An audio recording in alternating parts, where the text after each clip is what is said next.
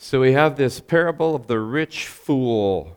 Jesus said to them, Watch out and be on your guard against all kinds of greed because your life does not consist in the abundance of possessions. And at the end of this, he says that the rich fool died thinking he could coast through most of his remaining life without really having to do much or worry much. And he, all is forfeited because he lays it up for himself and none of it to God. And in the verse 21, he says, This is how it will be with whoever stores up things for themselves, but is not rich towards God. And so today we're going to explore how to be rich towards God. And before we do so, may the peace of the Lord be with you. If you're listening by internet, it's about 90 degrees outside, so it's very warm in this auditorium, but we're going to just ask the Holy Spirit to come and energize us. Holy Spirit, we come, energize us, help us to be invigorated, encouraged, um, charged up by the proclamation of your word, Lord. Teach us, Lord, how to be rich towards you so that we don't have this same thing happen to us that Jesus illustrated in the parable of the rich fool. This passage of Scripture tells us in verse 21 that we're to be rich toward God. And that literally means that you're to become a polluter. And not only are you to become a polluter, but you have to be polluted to become a polluter.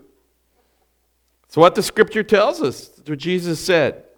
The word rich, as in rich towards God, in the Greek means literally pollution. In fact, that's what the Greek word is pollution. There can be bad pollution, right?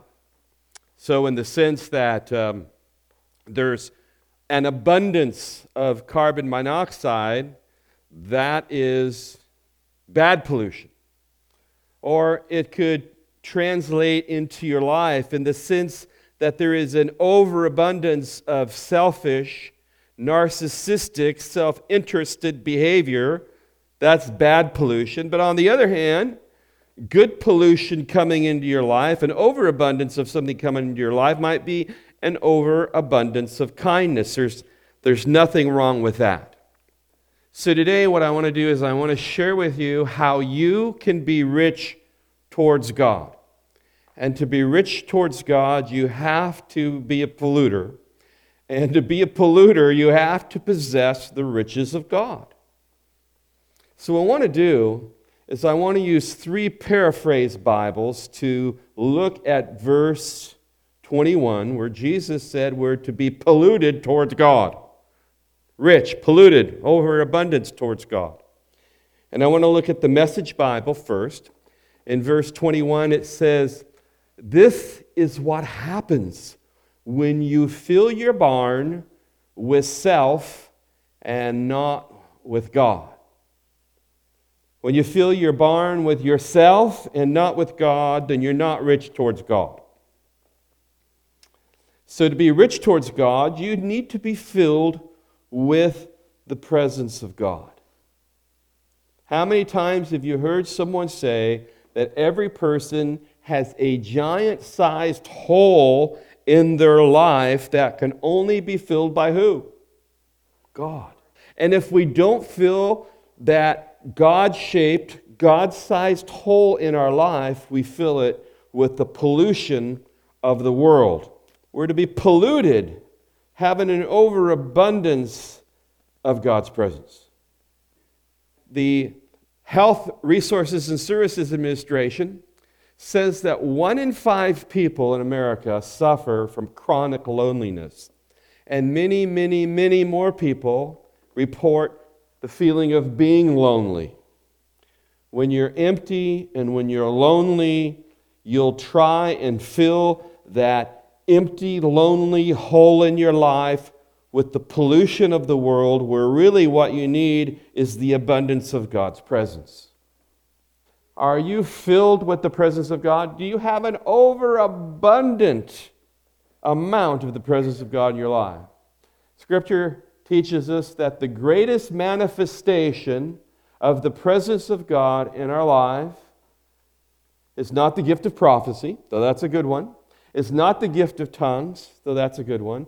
What is the, the overriding manifestation of being polluted with the presence of God? According to Scripture, it's love. Love is the greatest gift. Paul says, without love, all these other things in our life amount to nothing. We need to desire to be filled with God, first and foremost.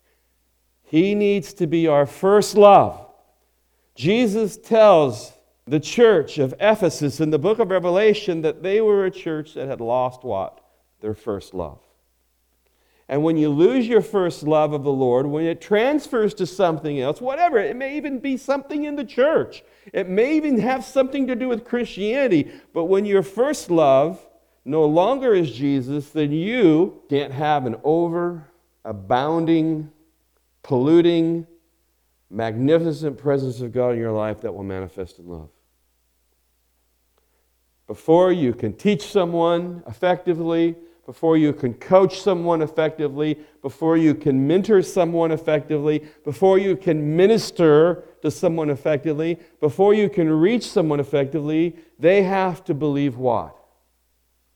You love them. Be rich towards God by being filled with His presence and over abounding, flowing, outward manifestation of love. And really, where does it count the most? To the people who see you in the grocery store? No. To the people you work with? Yeah, to a certain degree, but the people who are closest to you. They need to be the people who sense that love in you the most.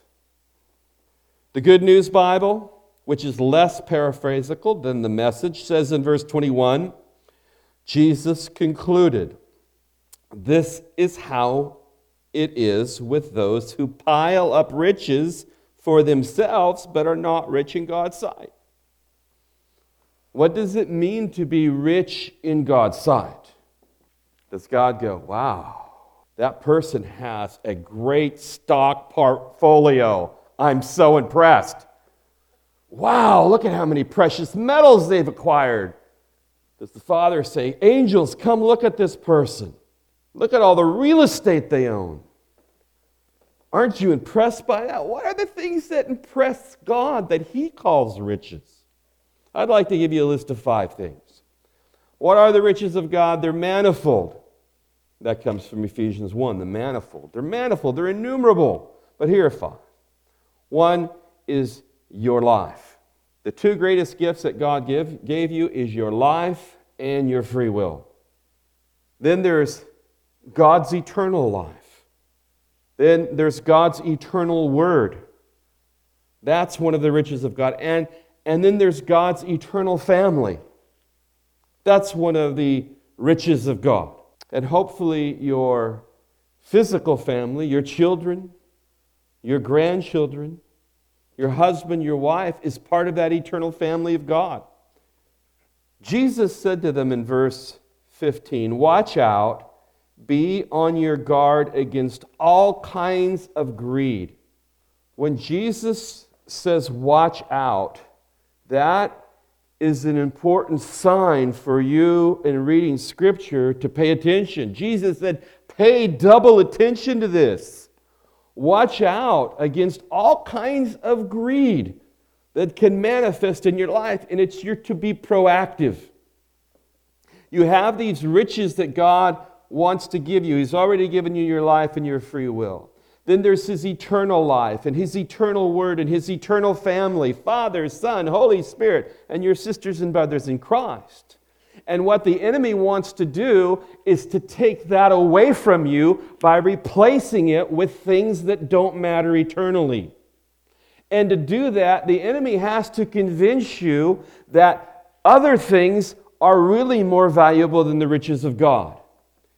And to do that, the enemy uses certain things in our society to convince you.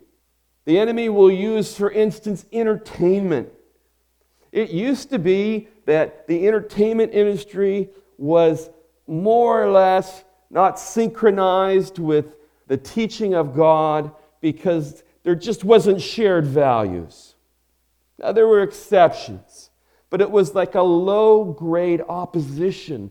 But today, the entertainment and media industry is deliberately opposing the eternal teachings of God, intentionally doing it to convince a generation to turn away from the Lord. It's being done intentionally, and they come out and say it. And it manifests in different ways. It's gone from a subversive war to an all out battle that's out in the open. But let me just say this the entertainment industry is deliberately assaulting, not unintentionally, but deliberately assaulting the Word of God. In spite of that, I don't want to make too much of this, but we hear of people who are in that industry proclaiming faith in Christ. Can you think of some? And they're catching heat for it. Justin Bieber. How about Chris Pratt? Oh, he caught a lot of heat. He didn't even say anything, he just went to a church and caught heat. And I don't want to make too much of this, but even Kanye West has recently said, I'm a born again Christian. Nicki Minaj was talking about this. Kanye told her she, he's the born again Christian now. And I was reading the interview with Nicki Minaj, and she was using church language and being affirming. Even in the midst of the assault, God's doing something in Hollywood. We're going to be filled with something in terms of riches. We're either going to have the riches of God or we're going to be filled with the riches of this world. And the church needs to be clear about what are the riches of God and what are not. And the church needs to do it in love.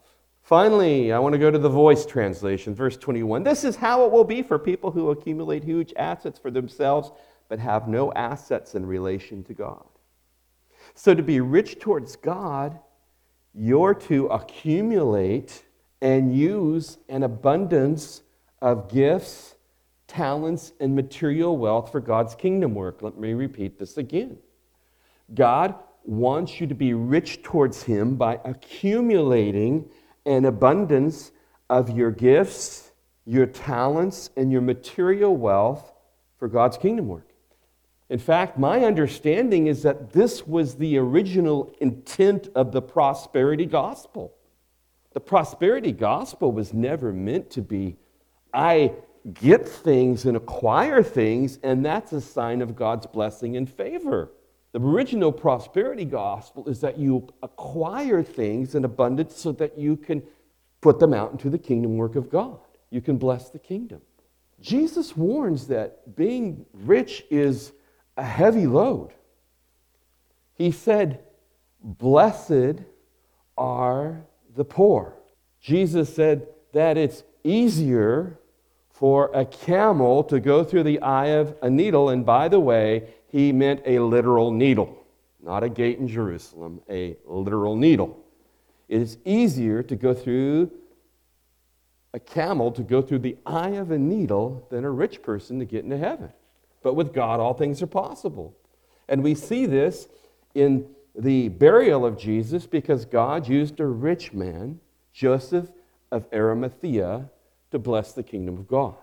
So, go ahead, get filthy rich to send out cleansing showers of cash to do God's work.